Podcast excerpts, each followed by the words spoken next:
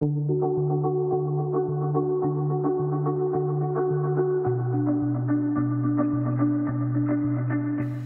of the projects that we've developed involve in directly or indirectly youth.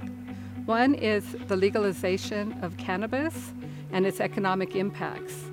Measure Y, which legalized cannabis in Merced, 30% of the sales revenues will be directed to Parks and Rec youth services, which are desperately needed here in Merced. So, our grad student project not only traces the history of that legalization, but also collaborates with local community organization as they advocate for the city to honor that measure and ensure that the amounts due are going to be uh, allocated. Our project is uh, legalization of marijuana and its economic impact in the city of Merced. Measure Y was approved in city of Merced in 2018. That uh, basically gave them authorization to qualify uh, and approve marijuana-related businesses that were involved in those endeavors. And the first outfit that opened their doors was Blue Fire. And they have 40 full-time employees 20 part time employees, and they're planning to have 20 more employees in their future. So you can see that the growth of this endeavor is fairly significant in a small community like Merced. The business tax revenue started flowing into city of Merced. However, there was no public accountability or uh, report of expenditure. Community uh, engagement activists got concerned and they gathered at the City Hall, uh, the City Council meeting in June of 2020, and demanded accountability. After a heated debate, uh, Mayor Murphy conceded and he said the 40% balance of revenue will go to Park and Recreation Department with a directive of uh, money being used for youth program only. In uh, July of 2020, uh, supervisor in the Park and Recreation Department announced that they have basically finalized 20 projects and they have received $337,000 from the city of Merced for those projects.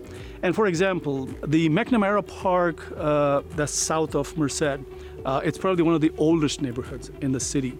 And they've been complaining for almost 10 years that the swings and other uh, things in that park are from 1960s. You have put money for a dog park in North Merced, dog park, but not for the playing ground for the kids in South Merced.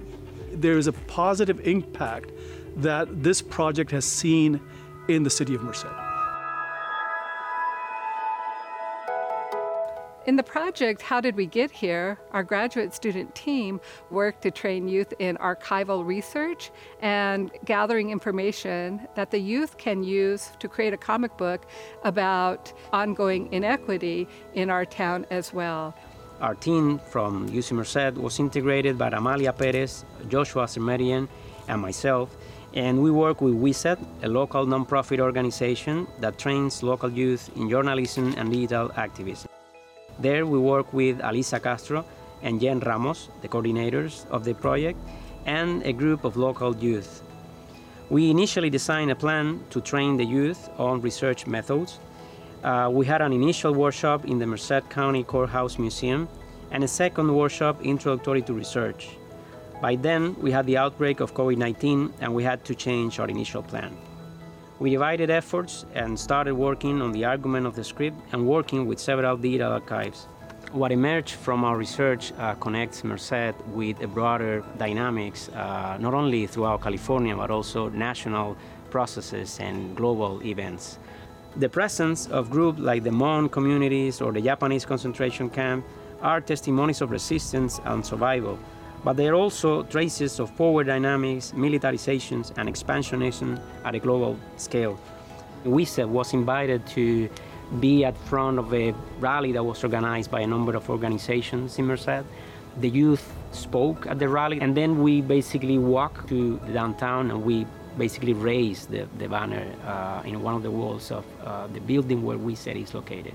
That was an amazing moment, which I think make the comic book even more relevant. You know, like uh, the way it has been framed, I think makes makes it even more relevant. Jazz Diaz, it's a local artist uh, that has joined the project, and she has been like a really important addition to this project, uh, which is basically putting into illustration many of the findings that, that we have so far. This comic book, which connects the current Black Lives Matter movement with histories of racial discrimination, is a tool conjuring young reader's imagination for a better future for Merced.